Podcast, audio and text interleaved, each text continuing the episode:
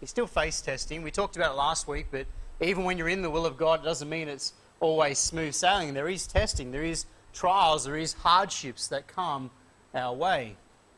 And back in the land, he faces another test, and this time the test comes in the form of a conflict between Abraham's servants and Lot's servants, which we see there in verse 5 uh, to 7. It says in verse 5 And Lot also, which went with Abram, had flocks and herds and tents, and the land was not able to bear them, that they might dwell together. For their substance was great, so that they could not dwell together. And there was a strife between the herdmen of Abram's cattle and the herdmen of Lot's cattle, and the Canaanite and the Perizzite dwelled in, then in the land. And so there was conflict that arose, conflict that arose between Abraham's servants and Lot's servants. You know, both Abraham and Lot had returned from Egypt with increased wealth. In verse 2 it says, And Abram was very rich in cattle, in silver, and in gold. And so Abraham had returned. He returned from Egypt with increased riches. He already was rich when he left Haran, and we talked about that. He already had a, a fair bit of substance with him. But after going down into Egypt, he returns with even more wealth. And we talked about how that wealth came because Pharaoh paid him a bride price. In chapter 12, verse 16, it says, And he entreated Abram well for her sake, and he had sheep and oxen, oxen and asses and men servant, sorry, men servants and maid servants and she asses and camels. And so Pharaoh had paid him a bride price. Pharaoh had given him this uh, increased wealth. And so Abraham has returned with all this livestock, he's returned with this increased amount of servants, and so he's a very rich man. And in verse 5, we learn that Lot also, in his own right, has become a rich uh, landowner or a rich man, sorry, with, with uh, flocks and livestock. It says in verse 5 there, and Lot also, which went with Abram, had flocks and herds and tents. And so Lot also now is a rich man in his own rights. You know, he's like Abraham, amassed uh, a great number of flocks and herds. He's amassed servants. It seems like he has profited materially. He's profited from the journey down into Egypt like Abraham did. Maybe, you know, Abraham split some of these things with him, uh, the spoils that they got there. But they both come back very rich with increased goods, increased servants. But you know, so often is the case, their increased riches did not lead to increased joy. Their increased riches did not lead to uh, an easier life. It didn't lead to a life free from trouble. You know, far from it. In, in fact, this increased riches was the root cause of this trouble they now faced. Was the root cause of the, the conflict that was now before them. You see, they'd gone down into Egypt uh, almost as one clan. You know, Abraham was the leader, and Lot was following his lead. They were basically one clan as they went down into Egypt. But upon returning, they're now distinctly divided. It's now talking about Abraham's servants and Lot's servants. Abraham's herd and Lot's herd. His livestock and Lot's livestock. So there is this, this division now. There is this uh, distinction between the two clans. And it wasn't long before this conflict now breaks out between the two sets of servants. It says, as we read there before in verse 7, it says, And there was strife between the herdmen of Abram's cattle and the herdmen of Lot's cattle, and the Canaanite and the Perizzite dwelled then in the land. And so, verse 6, sorry, we missed verse 6. It says in verse 6, And the land was not able to bear them. Verse 6, it talks about how the land was not able to bear them. And what it's saying there is the place where they're, they're dwelling in the land. Okay, of course, the, the land of Canaan is vast. Yeah, it's a, it's a huge place. There's plenty of land to bear both Lot and Abram. But the point is, there's not enough land if they continue to dwell in one place together. Okay, while ever they remain here together at Bethel, there's not enough room for both, uh, both clans, if you like. Uh, Meyer writes this he says, The valleys around Bethel, which had been quite adequate for their needs when they first came to Canaan, were now altogether insufficient. The herdsmen were always wrangling for the first use of the wells and the first crop of the pastures. And so there's this fighting going on now to get the best piece of land, to get to the well first, to get, you know, whatever it might be. There's this fighting between the servants of Abraham and the servants of Lot. And you see, if this conflict was left unchecked, it had the potential to boil over. It had the potential to really destroy Abraham's testimony, Lot's testimony, had the potential to boil over into a, a, a, physical conflict as well. You know, perhaps the worst part of this whole uh, conflict that's taking place here is that it's carried out in the sight of the heathen nations. At the end of verse 7 there it says, And the Canaanite and the Perizzite dwelled then in the land. It points out that they're, they're dwelling in the midst of these heathen nations. And, you know, they're witnessing all of this take place. They're, they're watching Abraham and Lot and, and their servants, and they're seeing how they conduct themselves, and, and they're seeing this take place. Morris writes this he says, The saddest thing about this, of course, was that this was a bad testimony to the Canaanites around them, just as they had already compromised their testimony to the Egyptians.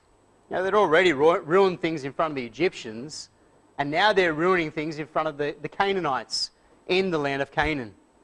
And so something had to be done to solve this conflict. And what follows now in chapter 13 will clearly demonstrate to us the difference between these two men. The difference between both Abraham and Lot. You see, they had a different focus. Abraham was a man who was spiritually minded, but Lot was carnally minded. There is a clear distinction between these two men and their, their approaches to life. And so, first of all, here this evening, let's consider Abraham's gracious offer. Abraham's gracious offer. Look with me there in verse 8. It says, And Abram said unto Lot, Let there be no strife, I pray thee, between me and thee, and between my herdmen and thy herdmen, for we be brethren. Is not the whole land before thee? Separate thyself, I pray thee, from me. If thou would take the, the left hand, then I will go to the right. Or if thou depart to the right hand, then I will go to the left. You know, Abraham, aware of the strife that's taking place, the contention between the two, two sets of servants, Abraham meets with Lot to come to a solution, to come to a, uh, a, a solution to the problem that's before them. And so Abraham here is the one taking the initiative. He's the one taking the lead. He's the one seeking to make peace here. And in verse 8, we see Abraham's concern that this conflict is going to affect their relationship as well. It says there in verse 8, And Abram said unto Lot, Let there be no strife, I pray thee, between me and thee. You see, he understood that if he didn't do anything about it, soon it was going to affect his relationship with Lot. It doesn't seem like it had yet, that it was right now it was contained to the two sets of servants.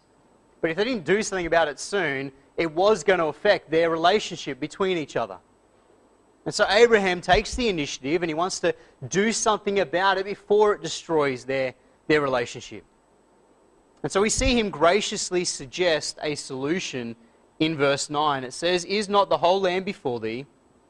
Separate thyself, I pray thee, from me. If thou wilt take the left hand, then I will go to the right. Or if thou depart to the right hand, then I will go to the left. Abraham proposes a solution. And his solution here is both logical and also very simple.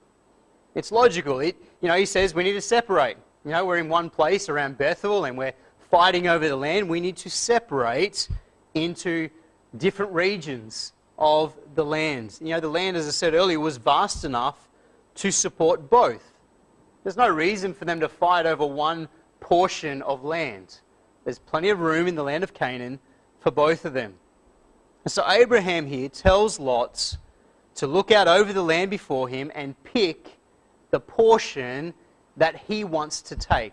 Pick the portion that he wants to, to call home, that he will go to. And Abraham says, and I'll go the other direction. You know, this really was a gracious offer by Abraham, wasn't it? It was a gracious offer. You see, he was the elder of the two. Okay, Abraham's the elder. He, Lot is his nephew. So he's the elder of the two, and so by right he had first choice. But not only that, he's the one who was called by God. You know, back there in the early era of the Chaldees, it was Abraham who was called, not Lot. Lot decided, Lot chose to follow his uncle by faith. I mean, Lot is a righteous man. The New Testament tells us that. He did decide by faith to follow Abraham, but Abraham is the one called by God. Abraham is the one who's promised this land. It belongs to him, not Lot's. And so, Abraham, by right, he could have sat Lot down and he could have just told Lot, listen, you're going that way and I'm going this way. He could have told Lot the portion of land that he was to have. But instead, what we find is Abraham here letting Lot choose. He graciously gives Lot first choice. Now, immediately we see that Abraham has learnt from his failure in going down into Egypt. You see, that decision was driven by fear, wasn't it? Okay, it was driven by his fear of not being able to provide for his family because of the famine. It was driven by fear of not having enough and seeing that Egypt had plenty, and so he made that decision without God. But what we see now is that Abraham, he's learned his lesson. He's now sure that God can take care of him no matter where he dwells. God can take care of him no matter how sparse the, the portion of land is that he's left with. God can take care of him no matter where he is dwelling. Morris writes this Abram had learned that God could take care of his needs no matter where he was, so that he offered Lot the choice of fields. As the older man and the leader of the clan, Abram, by all rights, should have had the priority, but he graciously offered it to Lot. You see, he's very gracious here in the way that he treats Lot, and his graciousness here speaks to us of Abraham's heart attitude. You see, what we see here is an attitude of selflessness, don't we? Selflessness. We also see an attitude of meekness. You see, he, uh, he had every right to demand first choice, didn't he? He had every right. That was his right to decide the issue and to tell Lot what to do. But instead, he selflessly gives Lot the choice. Now, this truly was a godly attitude a godly attitude, it was a spirit of meekness. And, you know, this is the attitude that we as believers are to exhibit, is it not? You know, Matthew chapter 5, verse 5, Christ tells us, He says, Blessed are the meek. And we talked about that when we looked at Matthew chapter 5 and the Beatitudes. We talked about meekness. And meekness is not weakness, it's power under control. Power under control. It's, it's the idea that we do not insist upon our own rights, we don't demand what we deserve, but rather we consider others first. We're willing to sacrifice for others. We're meek in our response towards others. You know, this is what the Apostle Paul teaches us in Romans chapter 12. Let's turn over there, Romans 12.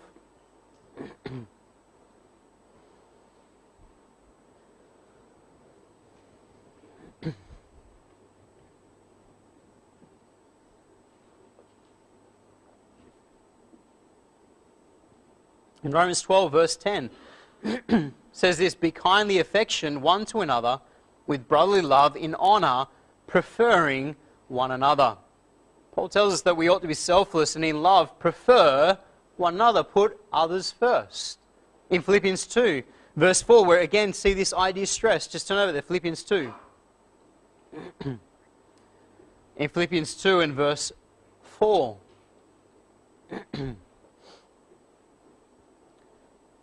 Philippians 2, verse 4 says, Look not every man on his own things, but every man also on the things of others. And it goes on, Let this mind be in you, which is also in Christ Jesus. And so, Paul, again, talking to Philippians, stresses this idea of looking at the needs of others and being concerned about others. And of course, this is the spirit of meekness and it's the spirit of selflessness. It's the spirit that Christ had, it's the attitude of our Lord and Savior. And you see, this is the attitude that Abraham had here. He's willing to put Lot first. He's selfless, he's meek. You know, this attitude of selflessness and meekness, it also demonstrates to us that Abraham here is walking by faith. He's walking by faith. You see, the reason he could respond like this is because of his faith in his God. You see, he was content knowing that whatever Lot chose, it didn't matter. It really didn't matter what Lot chose because God would take care of him. You see, that's why he could respond like this. He wasn't concerned about the material things. Who is he looking at? He's looking at God. He's concerned about the Lord, and so he's, he's trusting God to take care of him. He's not worried about the future.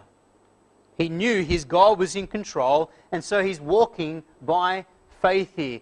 Abraham is spiritually minded. He's spiritually minded. As it says in Hebrews, he's looking unto the, the city whose builder and maker is God. That's his focus. And so he graciously, selflessly, meekly lets Lot choose first. You know, like Abraham, we need to keep our eyes upon the Lord, don't we? We need to be spiritually minded. Keep our eyes upon Him. We must walk by faith, knowing that He's in control. If we have that attitude, it then enables us to be selfless, to be meek. When we have our eyes upon Him, we can be gracious and selfless towards others. We can put others first. Because by faith we know God's in control. By faith we know He will take care of us no matter what comes our way. Now, Matthew 6:33, a verse we know well, declares this very point. Let's go there. Matthew chapter 6. In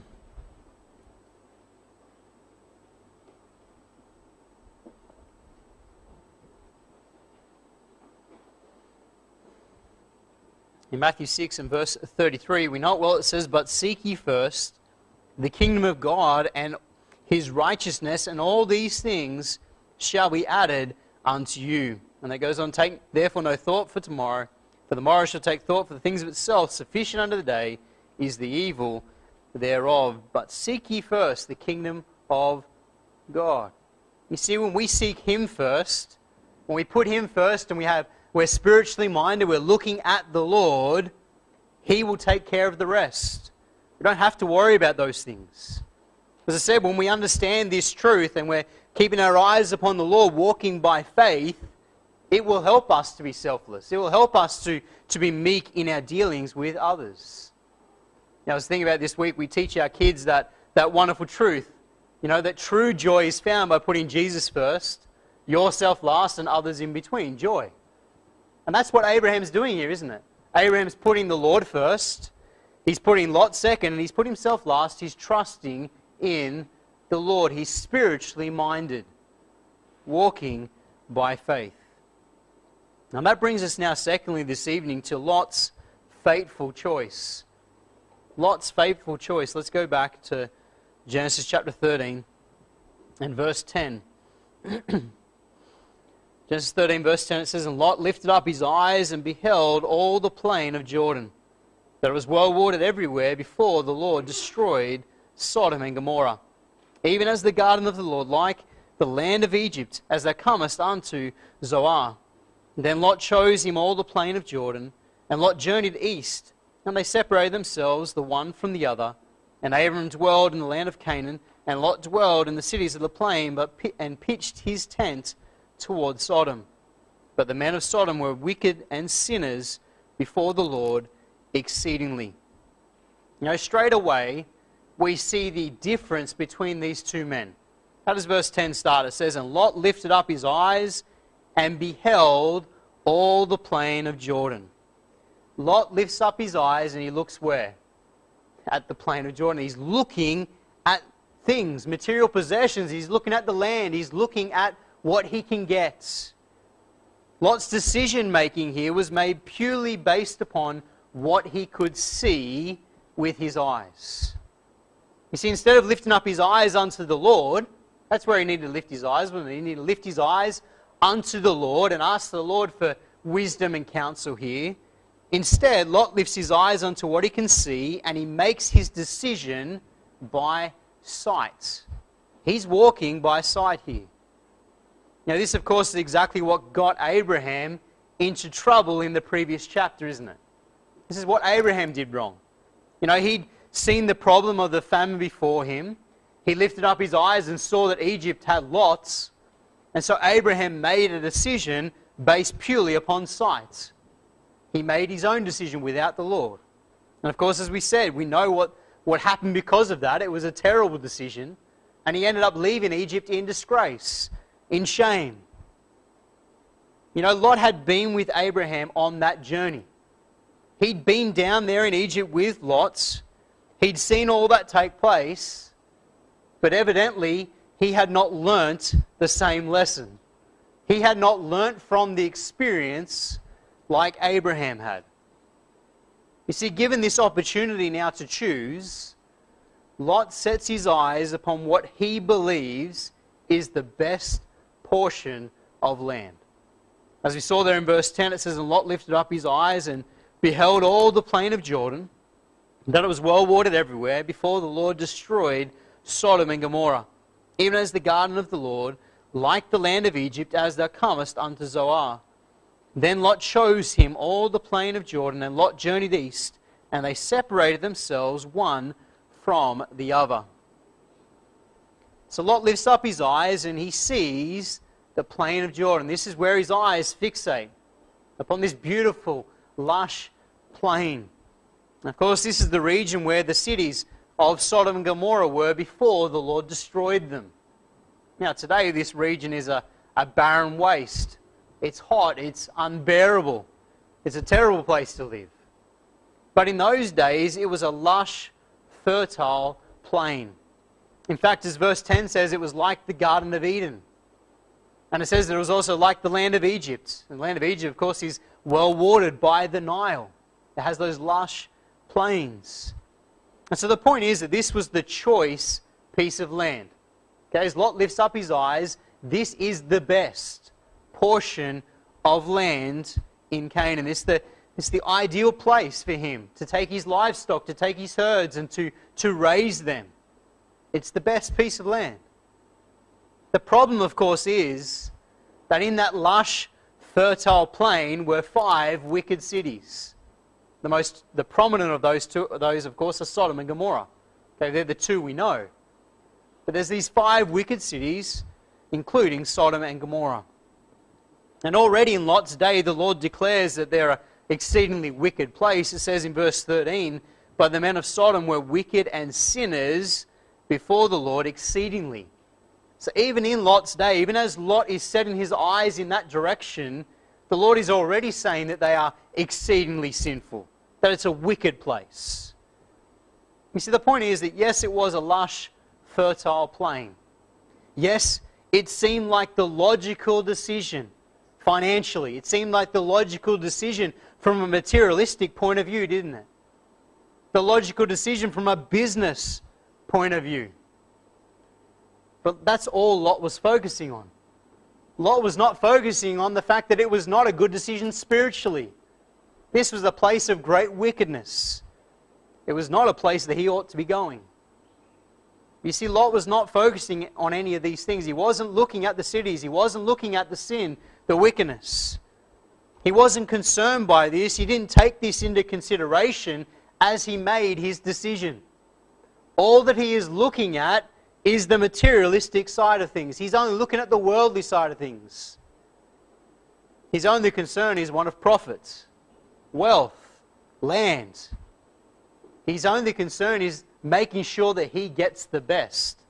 Total opposite to Abraham, isn't it? Abraham was selfless. Lot is selfish. He's only concerned about himself here and getting the best. You know, he truly was walking by sight, not by faith.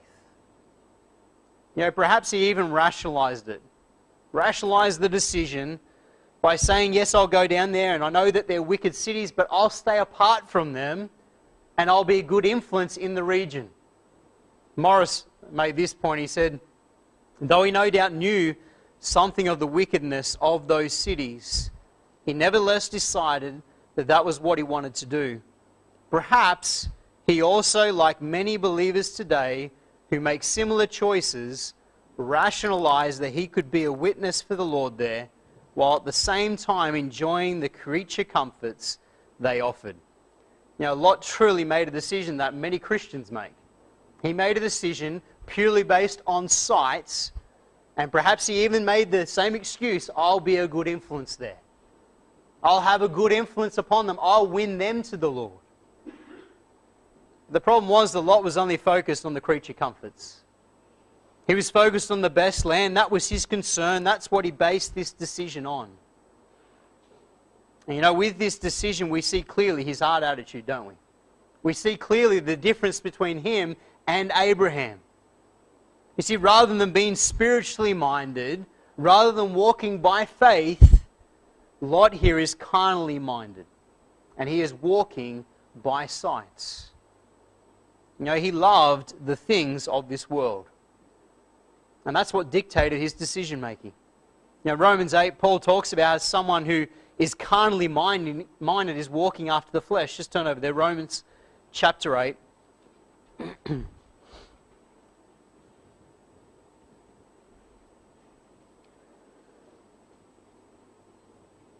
In Romans 8, verse 5, it says this For they that are of the flesh do mind the things of the flesh, but they that are of the Spirit, the things of the Spirit. For to be carnally minded is death, but to be spiritually minded is life and peace.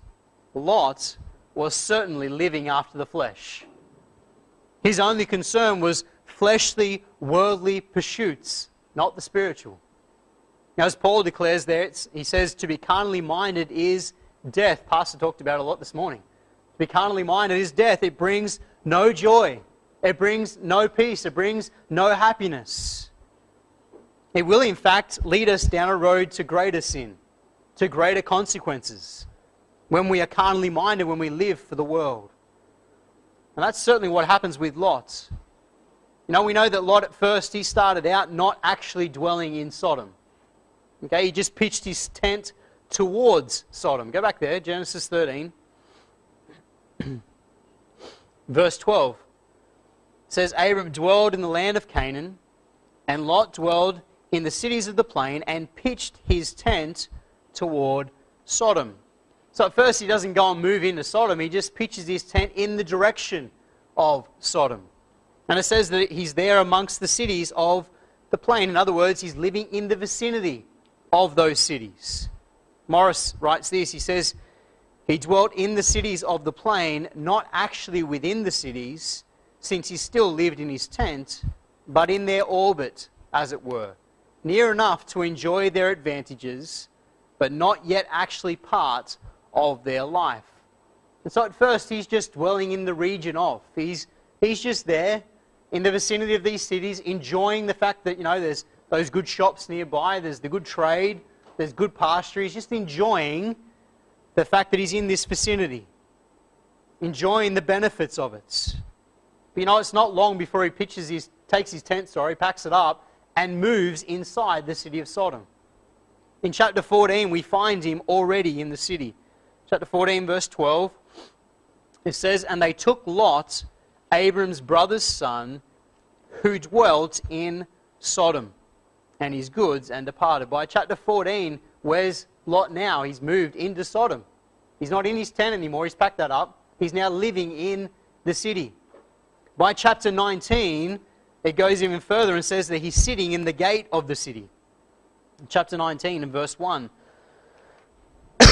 Excuse me.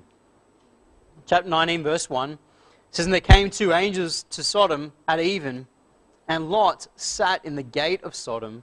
And Lot, seeing them, rose up to meet them, and he bowed himself with his face toward the ground. Chapter 19, verse 1, he's now sitting in the gate of the city. And what that means is that he's now one of the business leaders. He's one of the officials in the city of Sodom. Now, his love for things of the world led him to being totally out of fellowship with his God. Totally out of fellowship. He's totally in a place now where he probably never, th- never thought he'd find himself when he made that decision. Now, he probably thought, I'll just go and dwell near the cities. Then he's in the city. Next thing he knows, he's part of the city and part of the, the whole running of that city. He found himself dwelling out of fellowship with God, living in a place of wickedness. As I said earlier, the New Testament tells us that he was a righteous man. Turn to 2 Peter with me. 2 Peter chapter 2. Because I think this is an important point. 2 Peter chapter 2.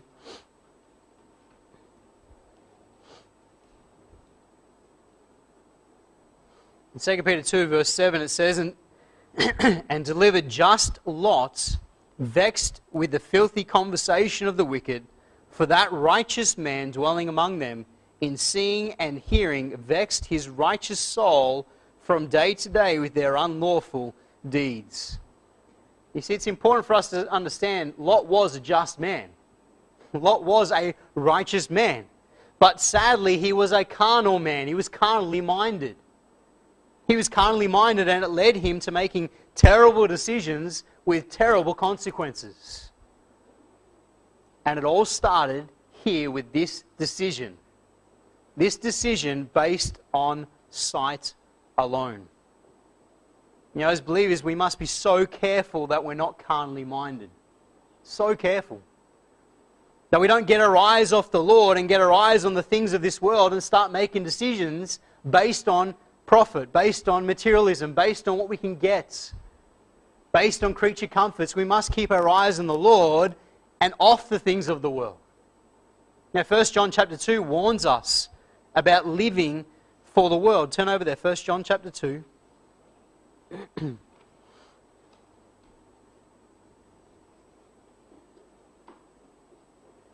First John 2, verse 15 says, Love not the world, neither the things that are in the world. If any man love the world, the love of the Father is not in him.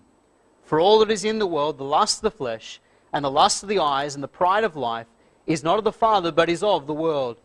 And the world passeth away, and the lust thereof, but he that doeth the will of God abideth forever. In 1 John 2, we're warned about loving things of the world. Loving the world. And the things of the world, it says, will pass away. They don't last, they're temporary. Temporary pleasures. The pleasure of sin only lasts for a season, doesn't it? But they'll pass away, and only that which is done for Christ will last. Only that which is done for our Lord will matter. You see, if we get our eyes off the Lord and we start walking by sight alone, living for the things of the world, then it will only lead to a place of misery and loss it leads to death, doesn't it? To be carnally minded is death. It's like Lot, we'll find ourselves in a place that's far from where God wants us to be. And this is what happens when we walk by sight instead of walking by faith. Now that brings us now lastly this evening to God's wonderful assurance for Abraham. Go back there to Genesis 13. We see God's wonderful assurance. Verse 14 it says, And the Lord said unto Abram, After that Lot was departed from him, Lift up now thine eyes, and look from the place where thou art northward, and southward, and eastward, and westward. For all the land that thou seest, to thee will I give it, and to thy seed forever.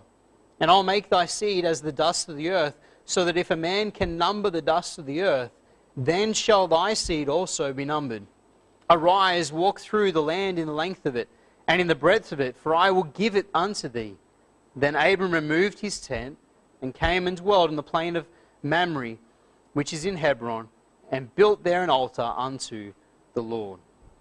You know, the passage ends with Abraham having another meeting with the Lord. Another meeting with his God, another, uh, you know, pre incarnate Christ, if you like. The Lord talks to him yet again, appears unto him. And in this meeting, the Lord assures him, assures Abraham of his promises. He hasn't forgotten his promises. He assures Abraham that his promises still stand and he will fulfill those promises to him. You see, Lot had lifted up his eyes and he'd seen what the world had to offer and he'd made his decision. And now the Lord invites Abraham to lift up his eyes and to see what God has to offer him. He says to him there at the start of verse 14, the Lord said to Abraham, after Lot was separated from him, Lift up now thine eyes. And it goes on. But he lifts up his eyes, and what's he looking at? He's looking at what God is showing him. He's looking at what the Lord has for him. You know, Lot chose the portion of land that he thought was best. He thought was best. And it was a place, as we saw, that would lead him into sin, lead him away from the Lord. But God now assures Abraham that he hasn't missed out on anything. He hasn't lost anything by giving Lot the first choice. Far from it. What God had to offer Abraham was far greater than anything that Lot had set his eyes upon. In verse 14 and 15, the Lord declares that everything that he can see is his inheritance. Verse 14, it says, And the Lord said unto Abram, after that Lot was separated from him, Lift up now thine eyes and look from the place where thou art northward and southward and eastward and westward, for all the land which thou seest, to thee will I give it, and to thy seed forever. God says to him, He says, Look in every direction, and everything you can see, Abraham, belongs to you. Now, he graciously let Lot choose first. He didn't miss out, did he? Because the blessings of God was far greater. Everything that Abraham could see belonged to him and to his seed. And indeed, that promise will come true, won't it? In the millennial kingdom, Israel will own all of the land as Christ rules and reigns on this earth. But not only that, God goes on to assure him that his seed will be as the dust of the earth. Verse 16 it says, And I'll make thy seed as the dust of the earth, so that if a man can number the dust of the earth, then shall thy seed also be numbered. God assures him that he's going to have a great number of descendants, that a great nation is going to come from him. You know, as yet, Abraham still didn't have any children. And so this is God again assuring him that he's going to have a son and that he's going to have many descendants that are too numerous to number as the dust of the earth, the Lord says. And again, that promise without doubt has come true, hasn't it? You know, we look around the world today and we see the descendants of Abraham. It truly as the dust of the earth. They are without number. God blessed him, God kept his promise.